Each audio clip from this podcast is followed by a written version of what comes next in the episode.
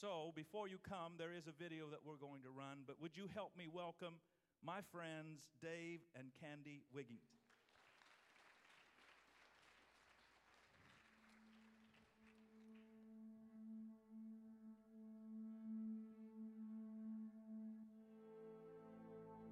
Dear sponsor, I want to thank you for loving me and sponsoring me. You are a big part of my life. I know you are very far from me, but you are always close to my heart. I am happy that God has joined our paths. I no longer feel alone. Thank you for the picture you sent me. I like to look at your photograph and pray for you. I always love my time at One Child Matters project. They give me tasty food, clothes, and they help me with my education so I can be successful in school.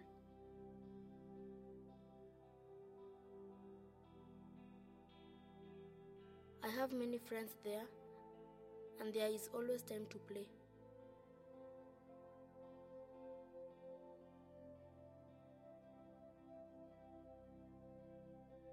Today I got to do a learning activity that will be sent to you. It was so fun.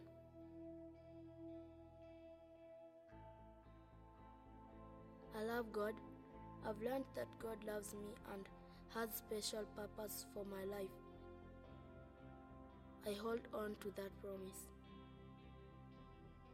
After my walk home, I helped bring the goats into our yard before the sunset.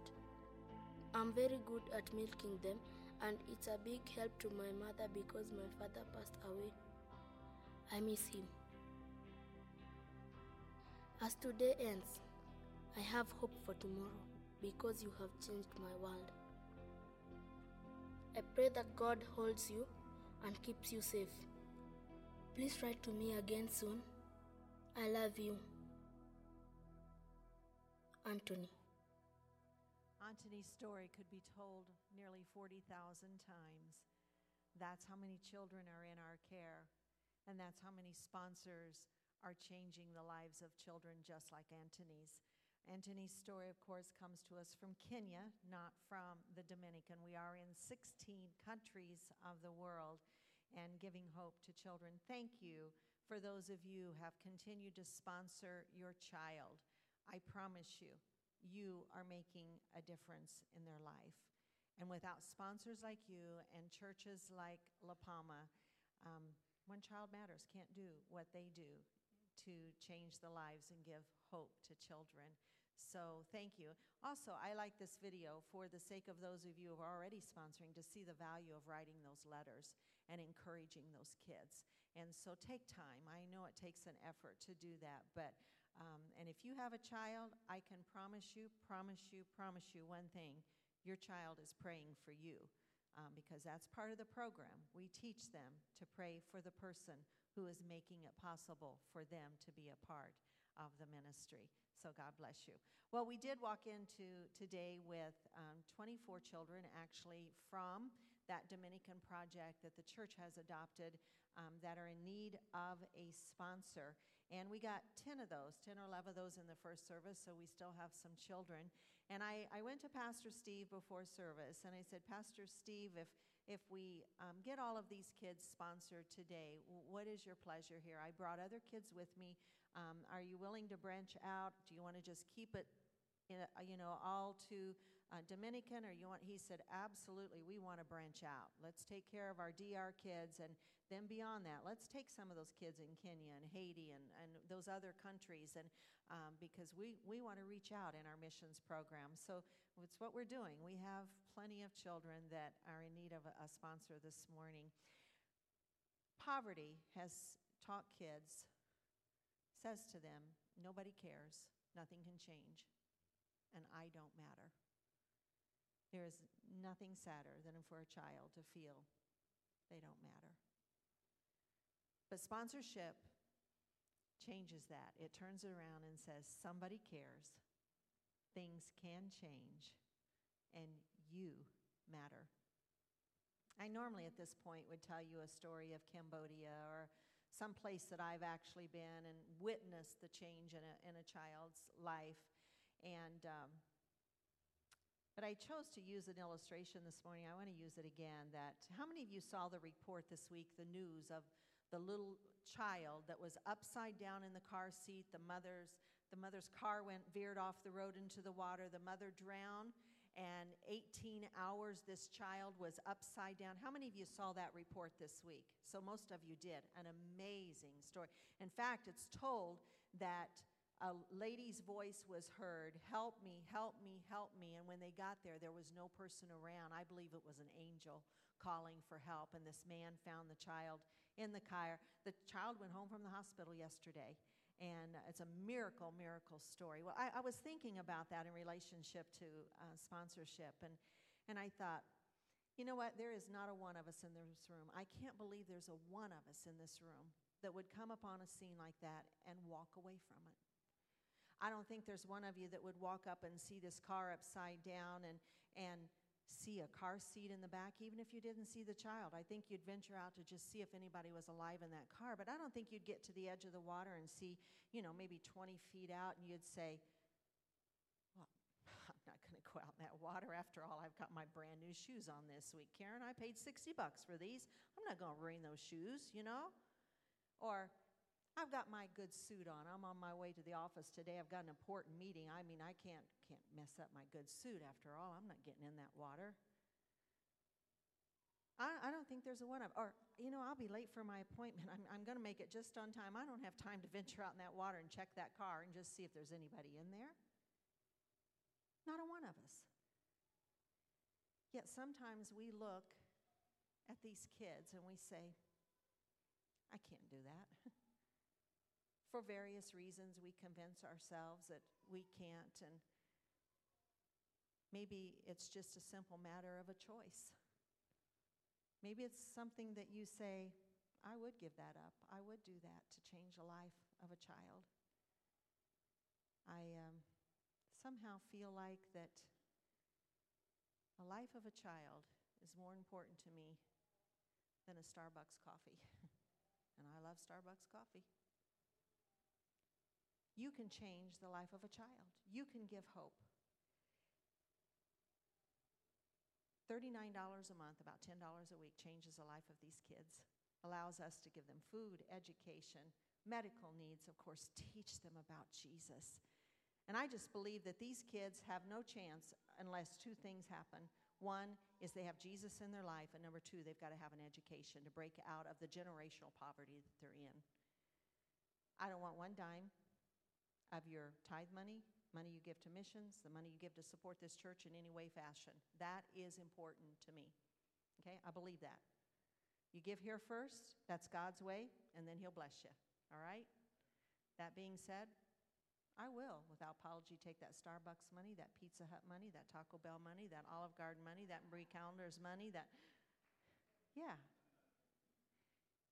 Uh, Butler, where are you? Are you in here? Oh, she went. All right. Well, she was in the first service, so you can change. I can't promise you today that your child's going to grow up, that they're going to serve God. I can't promise you they're going to get a job. I can't promise you even that they're, they're going to make something of their life. I can't make those promises, but here's what I can promise you you are giving them their best chance. And I believe every child deserves an opportunity, every child deserves a chance. They're not going to have that chance without One Child Matters or a ministry like this that comes alongside of them and changes their life for them. The ushers are going to come real quickly. We have, um, we have these kids, and these are photos of the actual child. No duplicates in there. We uh, only one one of these packets. So, come on up, ushers. If you'd like to help one of these kids today, and you'd like to rescue them, our children, many of them face things that they shouldn't have to face, like physical abuse, substance abuse, sexual abuse. It shouldn't be that way. We want to give them a chance at life. Go ahead, ushers. Walk down the aisles. Just raise your hand, and they're going to hand you one of these, and then I'll tell you what you do with the packet. And uh, you can write them, start praying for them, be involved in the life of a child, and just change them. Uh, give them opportunity. We'll give the ushers a minute to walk down. They do have the Dominican kids on top of those packets so that we can get take care of those Dominican kids first. And uh, we can walk out of here today and said, every child in your project has a sponsor right now. So keep your hands up till your ushers get there.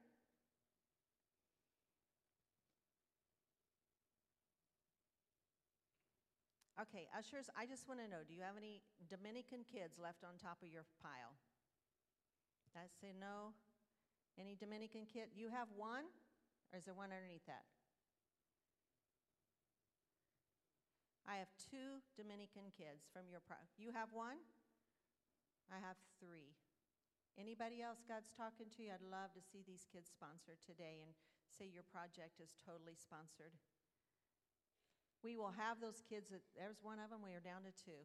We'll have those kids at the table after service. Maybe you'd like to come by and, and take one of those kids. I am aware that this is our third time here, so some of you are sponsoring, and we are very much aware of that. Um, thank you, thank you, thank you. If you took one of those kids, inside the packet is a blue envelope, just like this, okay? I need you to pull that out. Please fill it out. It has your name, or your child's name at the top. You need to fill out the information that connects you uh, to that child when you send that money in. The packet's full of information, including the first letter you can write them. If you take home the packet today, I mean, if the packet is yours, but if you take home that blue envelope, if you walk out the door with that blue envelope, you've kidnapped one of my kids today. So please no kidnapping. Stop by the table. We'll be in the altar praying. There'll be somebody at the table there uh, to help you. And I'll be out as soon as I can to answer any questions that you might have. We want to invite you, if you have taken a packet today, we have a lunch afterwards for sponsors, and we would invite you to stay. I just uh, probably need to know real quickly for food count right now. If I just ask you, if you want to stay with your family for that lunch, uh, we're going to make a handcraft for your kids. We have free T-shirts for your family. Anybody want to hang around for that in case we need to call and order food real quickly? Two. How many you got in your family? Six. Seven? Who else? How many you got in your family? Eight? Anybody else want to hang around? You're welcome to stay. We'd love for you to stay. Back here? Three, eight, eleven? Anybody else? Back here. How many you got? Four, fifteen. Only way you get free t shirts is say for lunch. Anybody else? 16? 17? 2, 19? Okay, Pastor Steve, I don't know how many extra you played for. I'm thinking we need to try to plan for 25 more if we can. So if we need to get, Karen, if we need to get word to uh, Rebecca to calling up that food count wherever she is, let's take care of that. God bless you. You can have Dave and Mi's lunch, and you can have Steve and Karen's if you want, and we'll just make it work. All right, Pastor Steve, come here. I got something for you real quickly. Can you come on up, Creighton? We appreciate you guys really and, and your investment in the Dominican, praying for there. You went down, did works. I know you're going to take another team back and continue to bless those kids. We just, uh, we can't do this for everybody, but because Pastor is, um, he's representative, you guys, we wanted to do something for him. And so, um, Steve, we had this gorgeous picture made from you. It's, Wow. it's, is that beautiful? That is awesome. it's Pastor Steve and his sponsored child, he and Karen's child, and it's actually metal art. The picture is printed on metal for him to hang in to always be a reminder of your partnership with us in the Dominican. So God bless you. Enjoy. It'll, Thank you. it'll be pretty in your office. Thank you. God bless you. That's amazing. Oh, wow. Wasn't it awesome? I, I'm, I'm ready to go back now. Uh, Carmen, she went, uh, it's, it is something. It just gets in your heart. Listen, I was here for the 8:30 service, so I know how this service is about to unfold. And I don't want to push pause on God's spirit being poured out and people being supernaturally healed. That's that's what's about to happen, by the way. So we could take up an offering. So I asked Dave, let me just do that now. I want you to give a generous, generous offering the Wigingtons who have given their whole life to encourage people with the love of Jesus. And God is opening up doors around the world. And, and I said this to them before, but there's a new anointing that is coming on them. and new doors are about to open that have been closed. We want to be a part of it. I want the ushers to come. I want you to write a generous check. Please write it to La Palma Christian Center. We're going to give them one check from the two combined services today. And this is our way of saying, You go, keep going. We thank God for what you're doing. So, Father, we do thank you today that we can be a part of the process of building the kingdom. And we desire, Lord, to plant seed in the Wigingtons. And we ask, God, that you would water that. We ask, God, that you would plant it deep, God, and that you would bring forth fruit, Lord, great fruit, much fruit, Lord, that would multiply and continue to produce. Bless Dave and Candy, the ministry that you have for them, God, and all that they might put their hand to. We pray it in Jesus' powerful name. Amen. Amen. Thank you, everyone. Yes, thank you, Pastor Steve, so very much. Love you, man. Love you. And thank you so much for the, the generous offering and your kindness to us. Thank you for helping some of our precious children. And thank you, Pastor, for allowing us the privilege of returning and uh, sharing ministry here once again in La Palma. We count it a joy and an honor to be with you, wonderful friends. And we count the Blands as an extended family. Uh, we, we go back to uh, childhood uh, memories. I was a young 16 year old, and Pastor's father was my boss at work at, at uh, my first employment in the grocery store in West Terre Haute. And uh, he's one of the reasons I'm here today. His influence and impact in, in uh, my life as a young man. And I'm grateful for the privilege of being here today and being a part of this awesome service. And God's good, isn't He? Amen. God is so good. And uh, I, I want to give full disclosure this morning because uh, after you hear the message, you're going to think that I, I sent ahead information on what songs ought to be sung in the service and all of that. Full disclosure is I had no input whatsoever in what songs were selected, but I thought that they were going to preach my entire sermon. Every song that came up, uh, there was uh, another part of the message in that song. So thank you, thank you so much for the privilege and the opportunity to be here. I'm going to preach from John, the 20th chapter, if you want to turn there. The title of my message today is Jesus in the Midst. M I D S T, midst. And when I first read that word in my text, I thought, oh, that's kind of a King James word. I, you know, I, I wonder if, if we really use that word and, and, and what its meaning is. So I got a Webster's dictionary and I just looked up the meaning of the word midst. And if Webster's dictionary can make you shout, uh, that's about where I got when I started reading the definition. Midst means the interior or central or main part, like in the midst of the forest, we say. And so we're talking about Jesus being in the midst. So we're talking about Jesus being the central, main part of our lives or the focus of our lives. And then the word midst also means, the second meaning in the dictionary is the condition of being surrounded by. In the midst of your troubles, surrounded by trouble. And so we're not only talking about Jesus being in the midst, being the center, the core, the foundation, the main focus of our lives, but we're talking about being surrounded by his presence. Jesus before us, Jesus beside us, Jesus behind us. We sang about the angel armies this morning. Jesus is all around us and all in us. That's his desire. So, how can we achieve this wonderful condition of having Jesus in the midst of our lives? Well, a simple phrase kind of tells how it's done. We need to wrap our lives around His. When we wrap our lives around His, we're putting Him in the center. We're putting Him in the midst of our lives.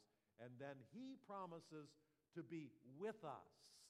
And that means before us, beside us, and behind us. So, what happens when Jesus is in the midst? Let's look at that verse of Scripture. John, the 20th chapter, begin reading with verse number 19. Then the same day of the evening, at evening, being the first day of the week, when the doors were shut where the disciples were assembled for fear of the Jews, Jesus came and stood in the midst and said to them, Peace be with you. And when he had said this, he showed them his hands and side. Then the disciples were overjoyed when they saw the Lord. So Jesus said to them again, Peace to you. As the Father has sent me, I also send you. And when he had said this, he breathed on them and said, Receive the Holy Spirit. Heavenly Father, add your blessing to the reading of the word today and speak to our hearts in Jesus' name. And all of God's people said, Amen, amen and amen. I've got some good news, friends. Jesus wants to be in the midst of your troubles. He wants to be in the midst of your trials and your problems and your illnesses and your sicknesses and your struggles. In Daniel 3:25 we have the passage of scripture. It's where the three Hebrew children have been thrown into the fiery furnace. Remember it was heated 7 times hotter than ever before, and King Nebuchadnezzar looks in to the fiery furnace. He had put them in there bound hand and foot, and now he looks in and he says, "I looked I see four men loose, walking in the midst of the fire, and they have no hurt, and the form of the fourth is like the Son of God. Now, why was the form of the fourth man like the Son of God? Because he was the Son of God. And the good news is, in the midst of your fiery trial, in the midst of your greatest catastrophe and most tragic need of your life, God doesn't just send someone else, He comes too to be with you in your fiery furnace. And you know what those flames were meant to do? Those flames were meant to destroy Shadrach, Meshach, and Abednego. But instead of destroying them, those flames set them free. It burnt the ropes that were binding their hands and their feet, and they were loose, walking in the midst of the fiery trial. And the good news is, you can have that same experience in the midst of your fiery trial. What's meant to destroy you, God will use to set you free. Hallelujah. Claim it in Jesus' name today. Jesus in the midst changes everything.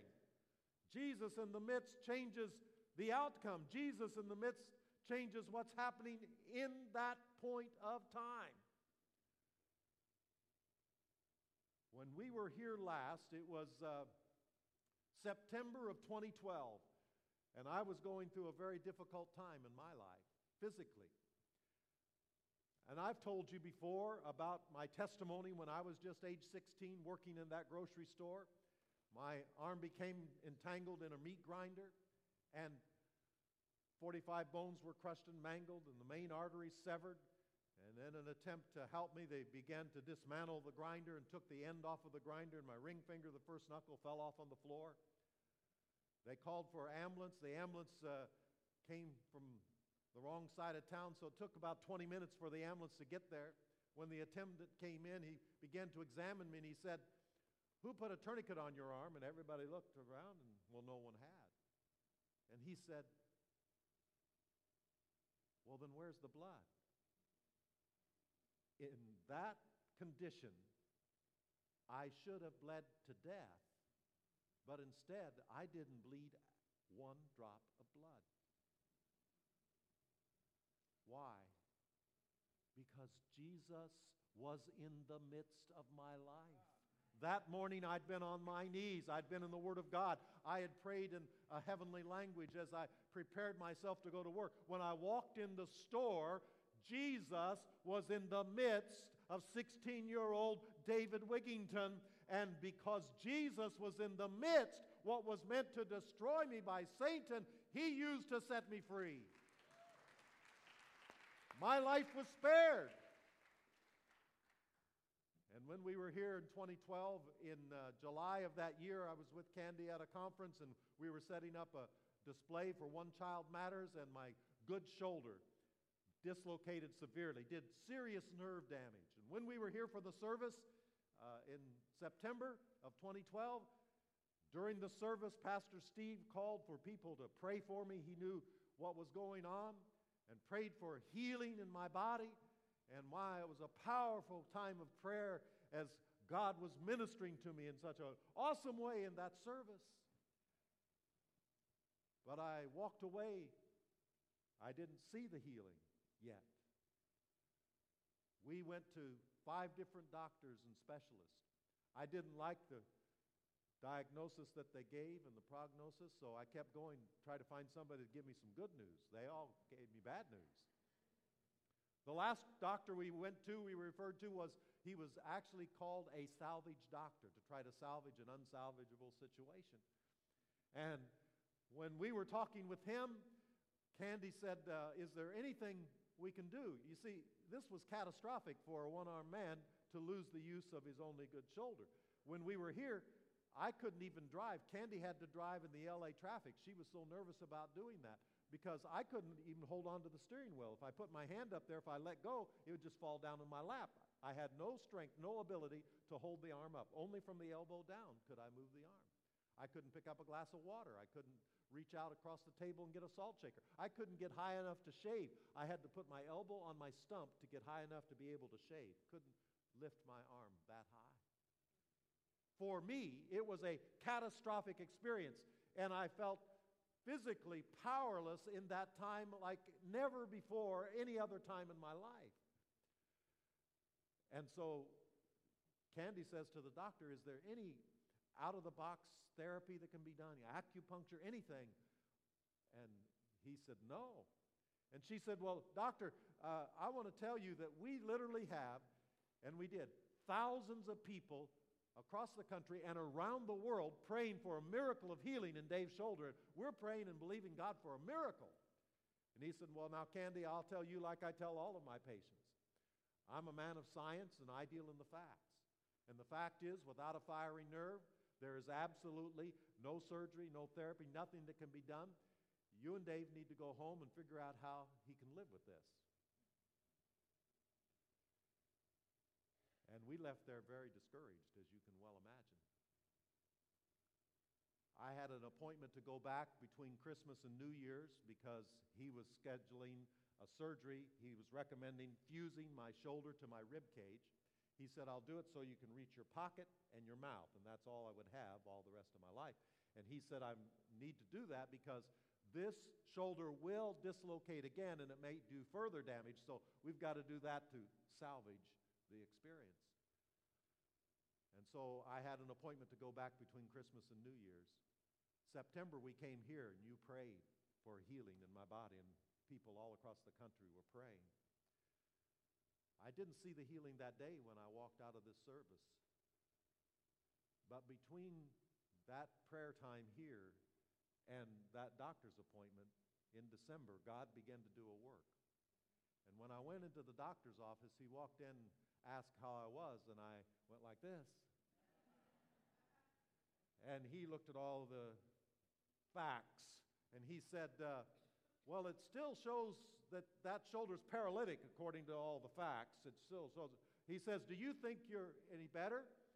And I said, Sure, I think I'm better. I couldn't do this before, I couldn't lift my arm at all. And he said, You know, I think you're better too. And so he said, you just uh, go and keep doing what you're doing and come back in three months and we'll see how you're doing.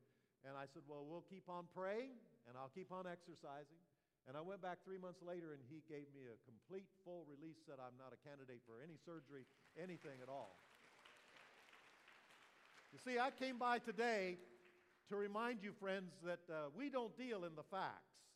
There are people who deal in the facts, but what I deal in is, is the truth. And the truth is, well, the fact may have been that without a firing nerve, there's nothing that can be done. But the truth is, with God, all things are possible. The fact may be that you have been diagnosed with a disease, but the truth is, with God, all things are possible. The fact may be that you're unemployed, but the truth is, He's Jehovah Jireh, my provider. The fact may be that there's a broken relationship, but the truth is that He's the mender of broken hearts. Hallelujah. The fact may be that your heart is filled with bitterness and unbelief and unforgiveness, but the truth is God's love changes everything. Hallelujah. Jesus' presence makes all the difference. That's the truth. And the truth of God's word is what we need. You see, Jesus in the midst makes all the difference. Jesus in the midst, first of all, makes us peaceful. Look at that first verse 19. On the evening of the first day of the week, the disciples were together. The doors were locked for fear of the Jews. This was not a Sunday night celebration. This was a huddle for fear. They were afraid. They had seen Jesus crucified and murdered, dead and buried. And now some say they saw him alive that morning, but others have heard that the Jews are looking for them because they have been accused of stealing the body of Jesus and hiding it. And they're afraid for their very lives. They're trembling and they're filled with doubt and unbelief and fear, hopelessness. Doors locked, windows barred. And then it just says Jesus came and stood in the midst. He was just there. He didn't need a door. He didn't need a window. He was just there. He doesn't need a door into your trial today. He doesn't need a window. He doesn't need a crack. He'll just be there, friend. If you'll look up, He'll open your eyes and you'll see Him. He's there with you right now in the midst of your trouble, in the midst of your trial. And when Jesus was in the midst of those troubled, worried, anxious disciples, He said, Peace to you. Sometimes he speaks peace to our storm, and other times he speaks peace to us. Sometimes he calms the storm, other times he calms his disciple. But when he's there, there will be peace. Just a few years ago, Candy and I lost a dear friend, Jackie Duke. Ken and Jackie are, uh, were pastors in Indiana and, and good friends. In fact, uh, Jackie and Candy went to youth camp together, so they go way back. And Jackie went on missions trips with Candy uh, across the world, many of them. And just seven days before Jackie went home to be with the Lord, we had the awesome privilege of sitting in their living room. And Jackie was sitting in that overstuffed chair, and Ken was there, and their daughter Station, Candy and I, and others, and we were visiting with Jackie. And we were reminiscing, and the ladies were reminiscing about all the way to camp and missions trips and all of this. And before we were going to leave, we were going to pray for her again. And so we gathered around the chair, and I got down on my knees, and we laid hands on her, and we prayed fervently for a miracle of healing for Jackie. And when we started to back away, grabbing tissues out of the tissue box, Jackie said, No, now wait a minute. And she reached up and grabbed a hold of Candy's arm and said, No, wait, I want to pray for you guys. And so I knelt back down, and we gathered around the chair, and Jackie prayed a beautiful prayer of God's blessing on our lives, prayed for each one of us, calling us by name, and prayed a blessing on us. When she said amen, we started to back away from the chair again, very emotional at this point in time. And she cleared her throat and she said, If, you know, if I get my healing, my miracle, then I win. But even if I don't, I still win. Seven days later, I was able to stand in front of that congregation and tell them that their pastor's wife was a winner, that she was now in the presence of Jesus, completely whole for all of eternity. You see, my friend, hospice care is expensive, chemotherapy is costly, medical expenses are sky high. But peace that passes understanding is priceless. And that's what Jackie Duke had peace that passes the understanding of mankind because Jesus was with her. He was in the midst of her trial. And I'm telling you that even if you don't get your miracle and you go to the other side, you're still a winner because Jesus is with you. Jesus was with her through every step of her life and now she is with him. Hallelujah! Hallelujah! That's a complete and ultimate victory. Jesus in the midst makes us peaceful. And Jesus in the midst makes us joyful. I'm not talking about giddiness, and I'm not talking about happiness. Now, happiness is many times attached to happenings. Happiness, happiness coming from things that happen around us. But I'm talking about deep, powerful, profound, strong joy. The scripture says, The joy of the Lord is my strength. That's our strength, is the joy that God gives us. And that's the joy that people see in your life when you're going through difficult times and they say, How can it be? Well, it's because Jesus is in the midst. Jesus is the core, the center, the foundation, the hinge, the focus in your life. And Jesus is before you, beside you, and behind you. And because that, even in the midst of the most difficult of circumstances, you can have joy. There was an adult daughter who was uh, filled with trouble and irritation, and she was griping and complaining. She went to see her father, who happened to be a master chef at his home, and she was complaining. She was complaining about her husband, she was complaining about the kids, she was complaining about her work, she was even complaining about her pastor. Now, I know that doesn't happen here. And she was griping and griping and complaining and complaining, and without her taking a breath, her dad says, uh, Come with me. And she stands up and she just go, continually going on, follows her dad into the kitchen. He gets three pans, puts water in each one, puts them on a lighted burner on the stove, goes to the fridge and he gets some of those baby carrots out of the crisper and puts in one. He gets some eggs out of the uh, fresh eggs out of egg carton, puts in another. And then he went to the cabinet and got some coffee beans and put in the third one. And after the water had boiled the appropriate amount of time, he said, Wait a minute, I want to ask you something. And he stopped her talking, and he got a spoon and he took out some of those baby carrots and put them on a little plate. And he said, Now tell me, what difference did the boiling water make in the baby carrots?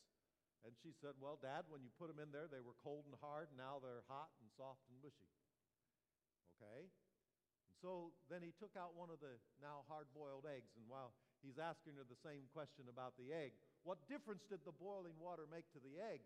She said, Well, it was very fragile. If you tapped it on the counter, the egg would run out everywhere. And there he's tapping the shell and breaking the shell away and holding up the hard boiled egg.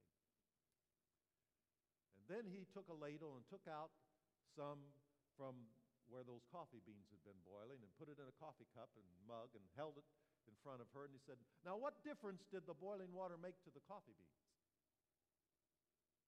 And she paused and didn't seem to have an answer. And he said, That's because the boiling water didn't change the coffee beans, the coffee beans changed the boiling water. And you, my dear daughter, have a decision to make, a choice to make. Are you going to let your circumstances change you, or are you going to change your circumstances? And I assert to you today that it is the joy of the Lord that enables God's people to change their circumstances rather than them to be changed by the circumstances of life. The joy of the Lord is your strength. And Jesus in the midst, when we make him the core, the center, the foundation, the hinge upon which everything turns, the focus of our lives, when we know that he is before us, beside us, and behind us, then I'm telling you, Jesus will give you the strength from the joy that he gives you to change your circumstances rather than you be defeated and changed by them. Jesus in the midst makes us peaceful. Jesus in the midst makes us joyful. Brother Creighton, would you come up here and give me a hand today, please? I appreciate all of your assistance before service. Now, I brought with me all the way from Indiana a, a work glove. This is a kind of a garden glove to work, and I want you to help me, and then let's just get everybody to help us. Let's encourage this glove to pick up the bottle of water. Okay, everybody help me now. Come on, glove. Pick it up. You can do it. Come on, glove. Go, go, go, glove. Go.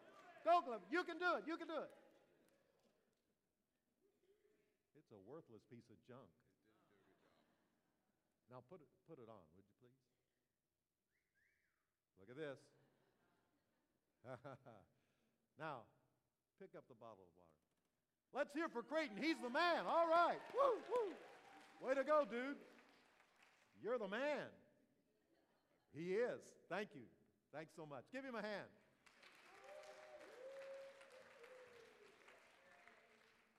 What I've learned is that I'm an awful lot like this empty glove.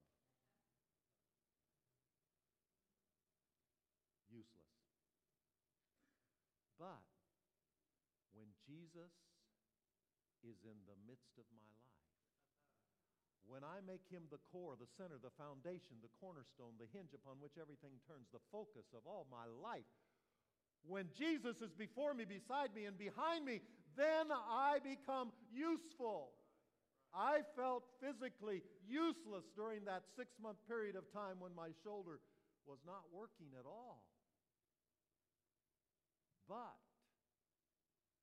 Jesus in the midst makes us useful. You see, we become his hands and his feet extended. And when we touch the sick, they are healed. Not because we're touching them, we're just the glove. But because Jesus is in the midst of our lives, when we touch them, they are healed. You can reach out and sponsor a child, and because you touch them, because Jesus is in the midst of your life, their lives can be forever changed. Hopelessness can be turned to hope for them because you can reach out and touch them in the power of Jesus. When He fills our all in all, then we become useful in the kingdom of God. Hallelujah. Jesus in the midst makes us useful. When I was uh, suffering the affliction with the, the shattered nerve, the broken nerve that wasn't working, at the same time, my prosthesis of 13 years quit. So physically, I was in double jeopardy. It was catastrophic. So I went to be fitted for a new prosthesis, and the old prosthesis I had, they were $16,000. I wore out three of those $16,000 prostheses. And so when I went in and they saw my shoulder, they said, You don't need the old technology, you need the new technology. In fact, it was so new that when I got this prosthesis, at the end of uh, 2012, I was only the third person in the United States to have one of these. And they said, Well, there's one problem, though, Brother David. There's one problem. I said, What's that? They said, Well, your old prosthesis cost $16,000. The price tag on these new ones is $76,000. How many know I didn't have $76,000? but God was in the midst of my fiery trial. God was in the midst of my problem, and He provided. I now have the Michelangelo hand. It's a great prosthesis. I can do a lateral pinch, and then I can change the mode, and I can do a three prong pinch. And with, it, with this prosthesis, I can do things I haven't been able to do for myself for 50 years. I can zip up my own jacket. Just, just try to zip your jacket with one hand. See how frustrating that is.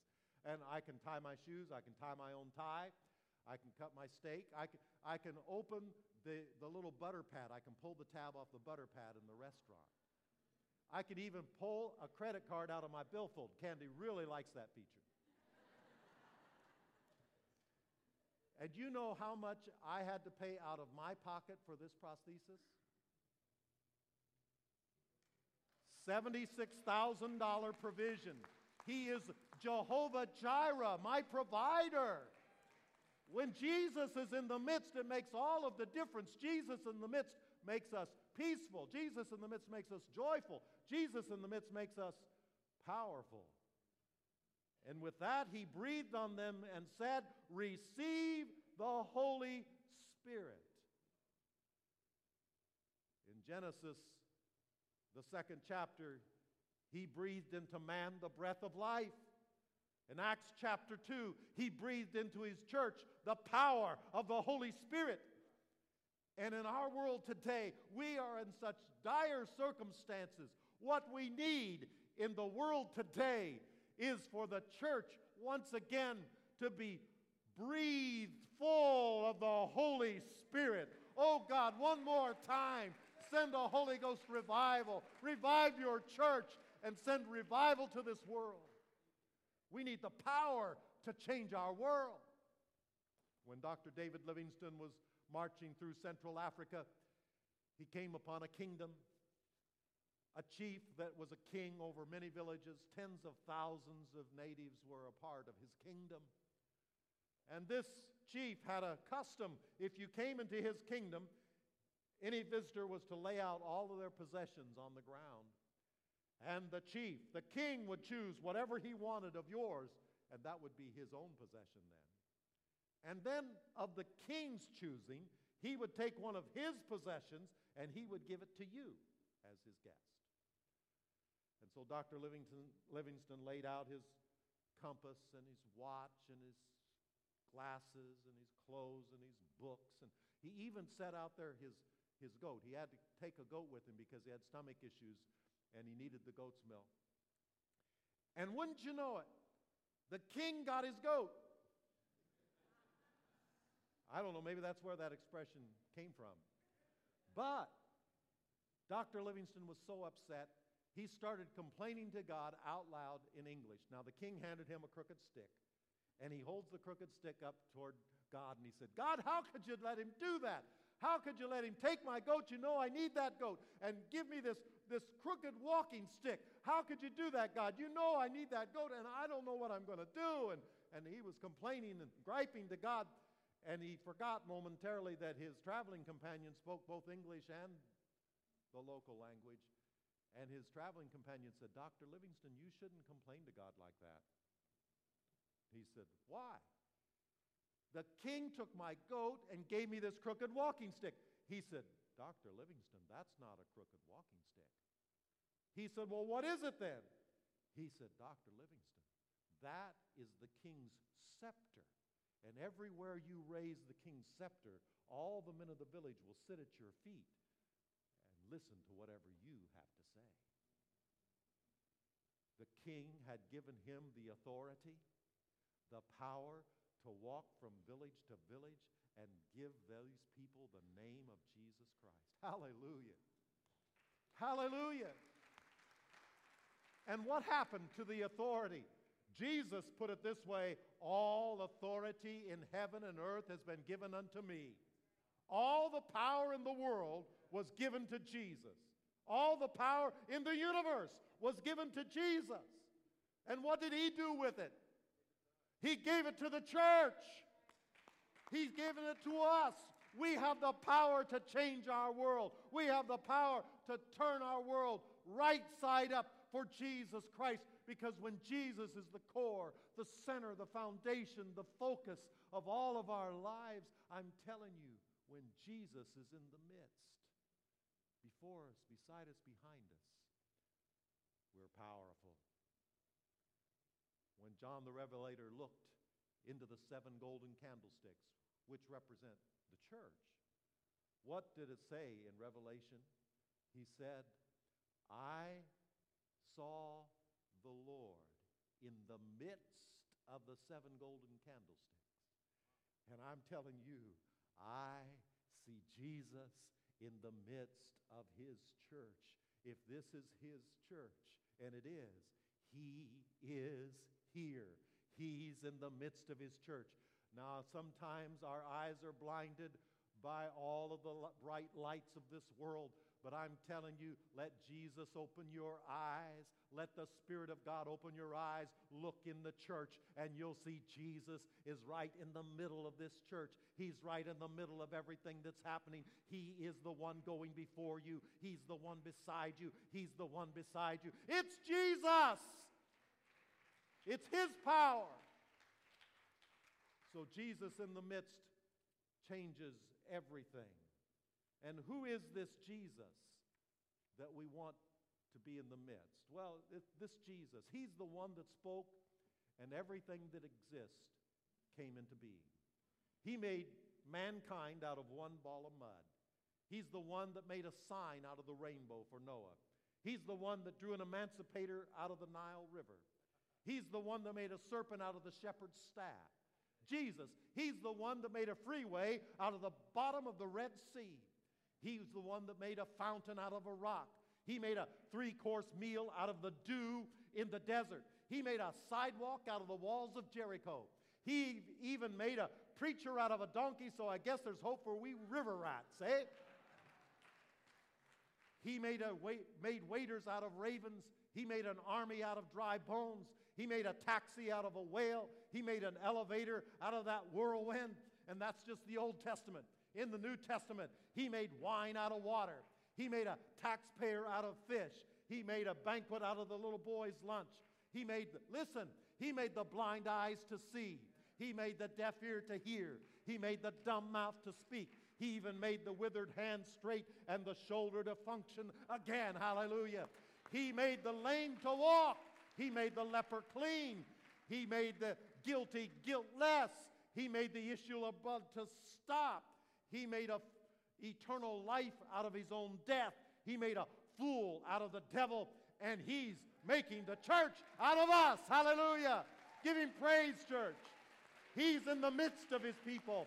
He's in the midst of your trial. He's in the midst of your problem. He's in the midst of your sickness. He's there. He's there. And his presence makes you peaceful, joyful, useful, powerful. Because Jesus in the midst changes everything. You know,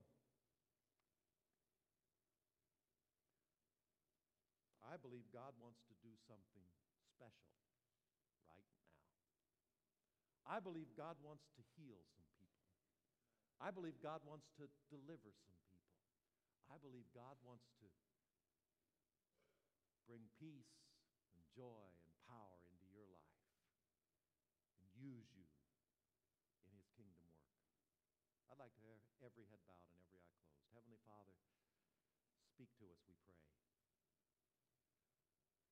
Is there anyone here that has unconfessed sin in your heart? You don't know Jesus as your Savior. I would say to you, that's step number one. Step number one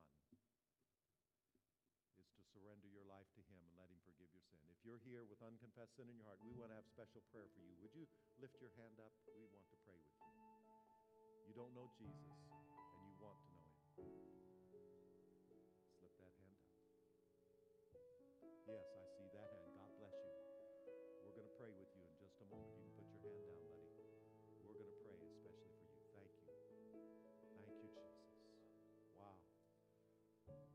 That is the greatest miracle that ever takes place the miracle of salvation. Let's pause right now.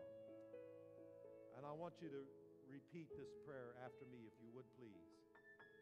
Everybody, to pray with our dear friend who's wanting to invite Jesus into his heart right now. Dear Jesus, come into my heart. Take away sin. Take away the bondages in my life. Set me free to soar and serve you. In Jesus' name, I receive your love. I will follow you. I will serve you. In the name of Jesus, I receive your love, your grace, your mercy. Amen. Hallelujah. Hallelujah. Thank you, Jesus. Thank you, Jesus. Thank you, Jesus. Hallelujah.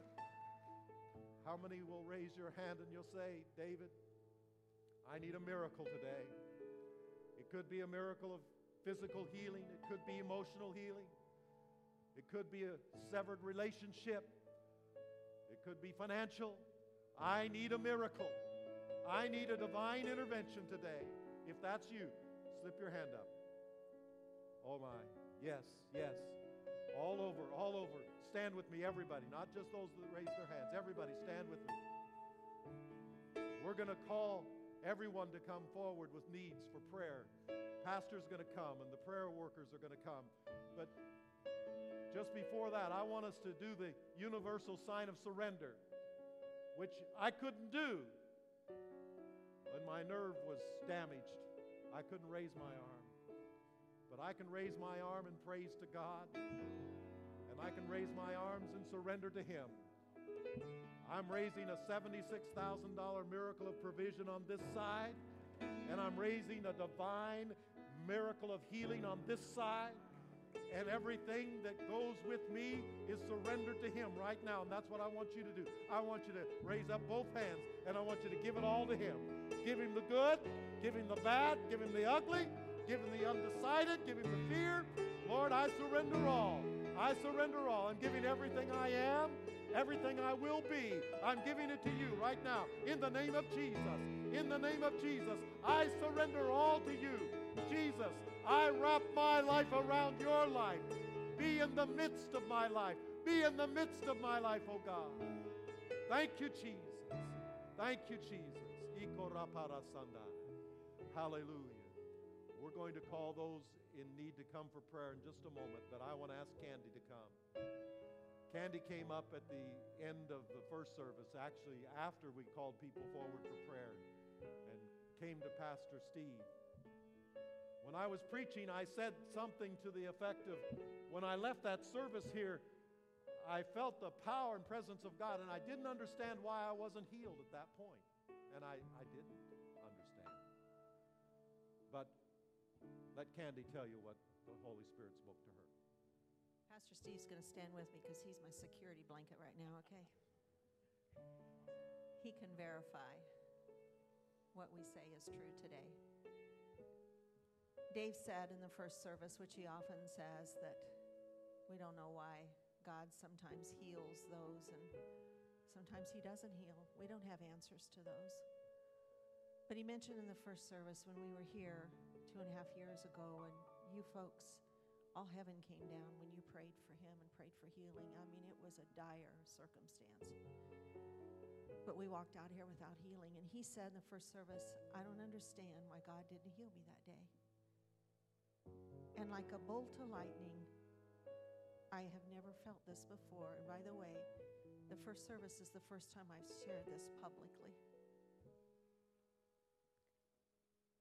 And like a bolt of lightning, Karen, God said, I didn't heal Dave that day because I had something I needed to do in Candy.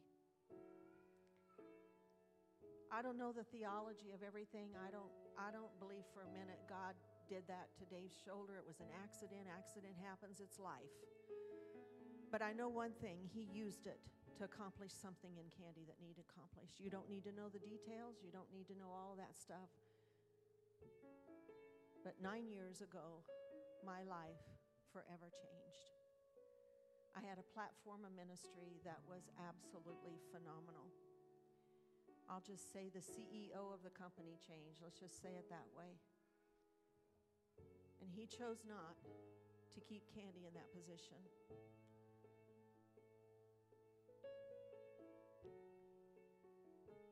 I felt like my world was going to cave.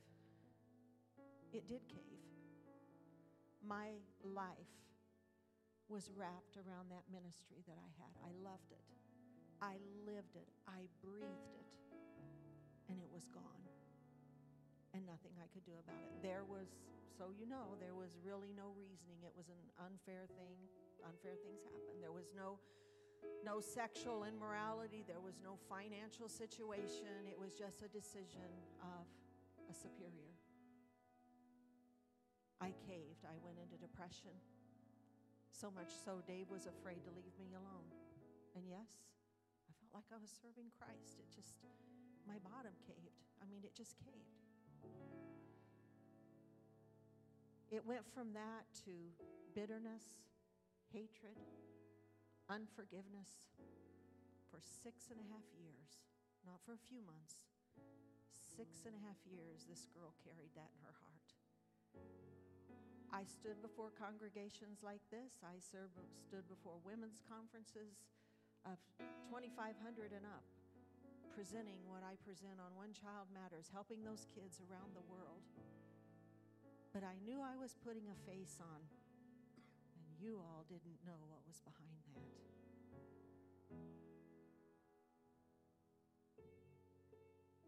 Dave had the shoulder injury. Our daughter and son-in-law bought a new house. There was a open house, and we went to the open house, and there was a couple who are parents of one of Mandy's best friends. Mandy is our daughter from Guatemala.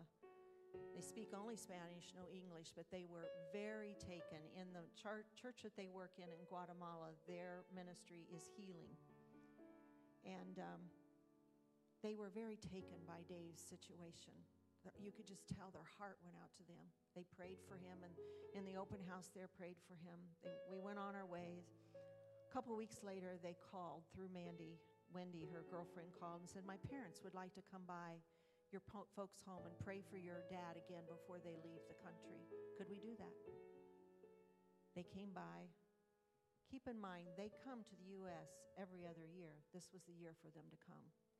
Just a couple weeks after we were right here in La Palma.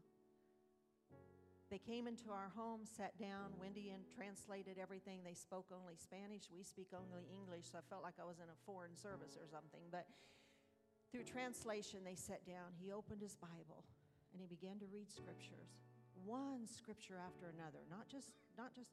I mean, probably for 30 minutes he was giving scriptures, and they all centered around a couple things: letting go of anything in your life that would block the healing that God has for you. Unforgiveness, bitterness, hatred, worry, all of those things. And the longer he spoke, the more I thought my heart was going to come out of my chest. All through translation, remember, okay? His wife told us later, said, I wonder, what in the world is he doing? You know, after all, we're here in a pastor's home. Even though we don't pastor a church, he referred to us as pastors. And he said, We're in a pastor. He doesn't normally do this. We just go in and we pray, we anoint him. What's he doing? God's plan. I took all I could take and I finally broke and I spoke up and I said, You know, tears flowing down my cheek. I was done unjustly, I was done unfair. And I hate those people. That's what I said. I hate those people. And I've carried this hatred and unforgiveness in my heart. God help me for six and a half years. But if what I'm carrying in my heart has anything to do with blocking healing for my husband, it's not worth it. It is not worth it. He came over and he kneeled down in front of me. He said, Candy, you got to let it go. And now's your time. We began to pray. I tell you, I cried like I thought my heart was going to come out of my chest. He said, I want you to call them by name. I don't know those people. Your daughter already knows. Doesn't matter. I began to call those names out one by one and say, God, I forgive them. I forgive them. No, it wasn't fair. I know that, but I forgive them. God, I let go of it. And it was like a huge weight lift, lifted off of my chest. I thought I was done. And then he looked at me and he said, Candy, you got to do one more thing. I want you to call their names, their family names if you know them, and I want you to pray every blessing you can think of on them financially, their ministry, everything. I said, I'm sorry, I can't do that. I'm just being honest with you folks, okay? I said, forgiving one thing, but plain breast blessing on them, I can't do that. He said, Well, then you didn't forgive them. I sat there as long as I could sit there, and I realized nobody was moving until I did something.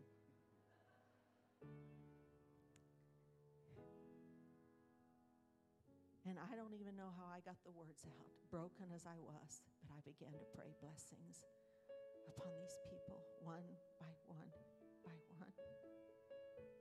And, folks, I want to tell you the chains that had bound me for six and a half years came loose.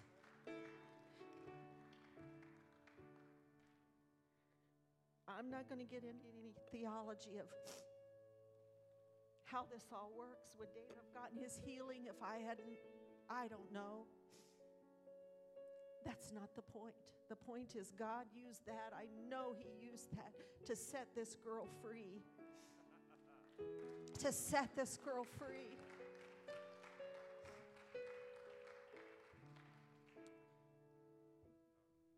our lives were forever changed nine years ago. My ministry was changed, but thank God opened up another door. Our finances were changed forever. Even though our circle of people that we associated were changed forever. But at that moment, two and a half years, this girl was changed forever.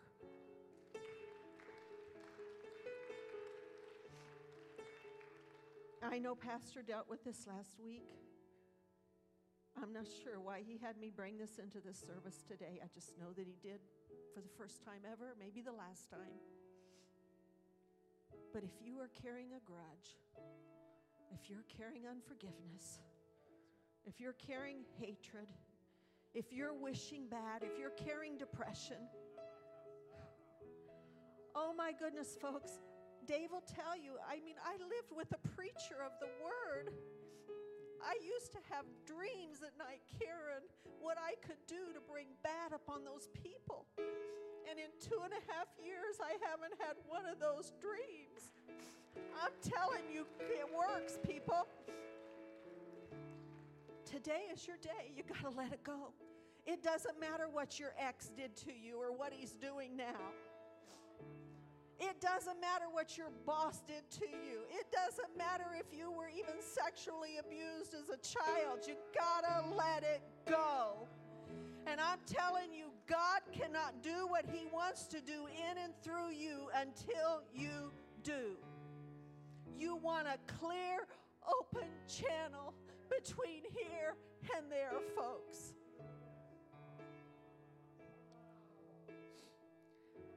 I don't know, Steve. I'm gonna let. I don't know if you want healers on this time and people who need forgive. I don't know how you want to do this. The microphone's yours. Mm-hmm. Listen, she hasn't ever shared this before today. Are you getting that? This isn't part of a, a, a pat s- sermon and, and service. This is real. These are real people with some pretty serious issues, you know. That God came through for. It's just, it blows my mind. I, I, was shocked, Candy, that you shared that. She shared it over dinner last night, and I, I mean, the hair on my arm stood up. And when she came and she said, I, I feel like I, I need to share this, I was, I was, I mean, my mouth dropped open. I couldn't believe it. But you'll continue to be healed. You're, you're continuing to be healed. And this is going, I just sense this is going to be a big, big part of your future ministry. Because you watch and see how many people respond to inner healing in just a few moments.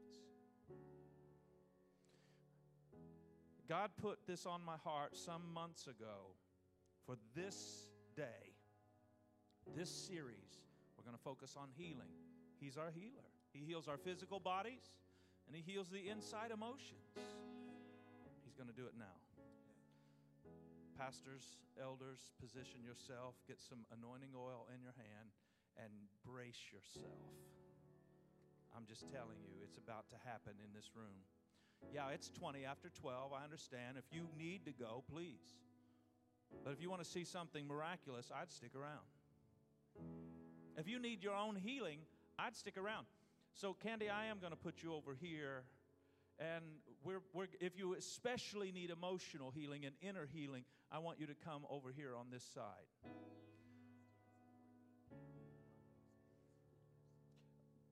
One more thing before, well, you can, you can go ahead and come. That's right. Hallelujah. Take that step of faith. Take that step of faith. Jesus. There's six more kids in the Dominican. La Palma, come on, let's do it. Let's grab them up. Fill out the envelope. If you can make first payment, that's the best. It's out at the table. If you need healing, physical or otherwise, come now. Come in faith. Come expecting.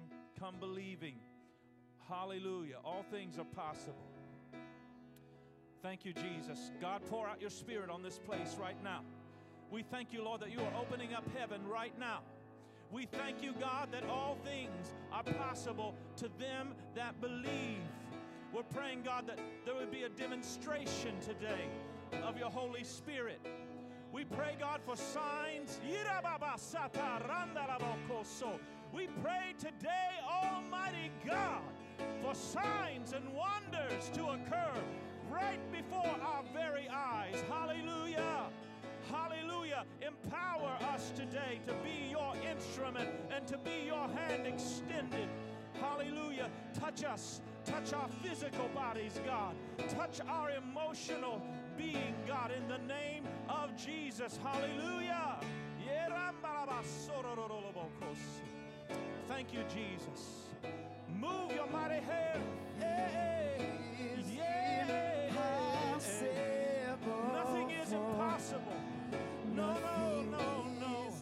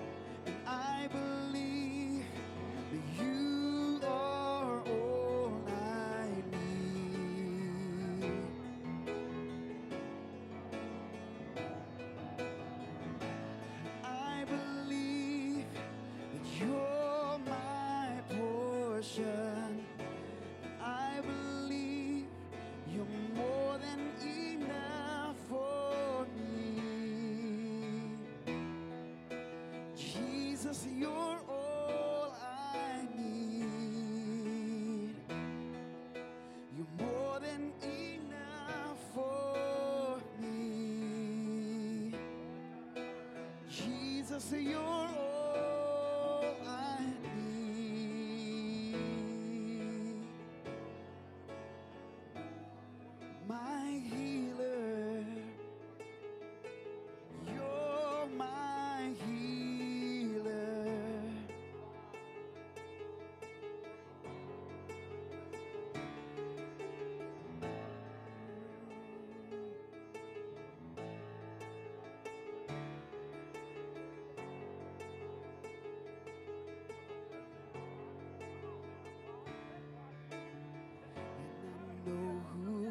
stands before me, I know who stands behind.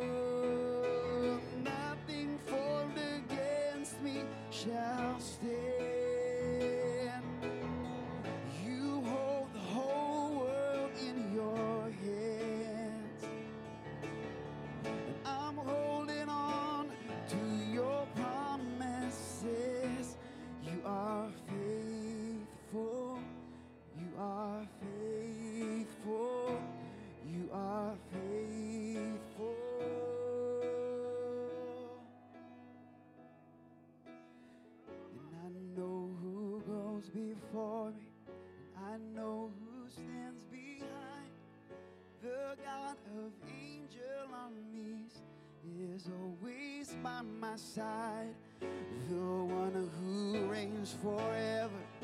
He is a friend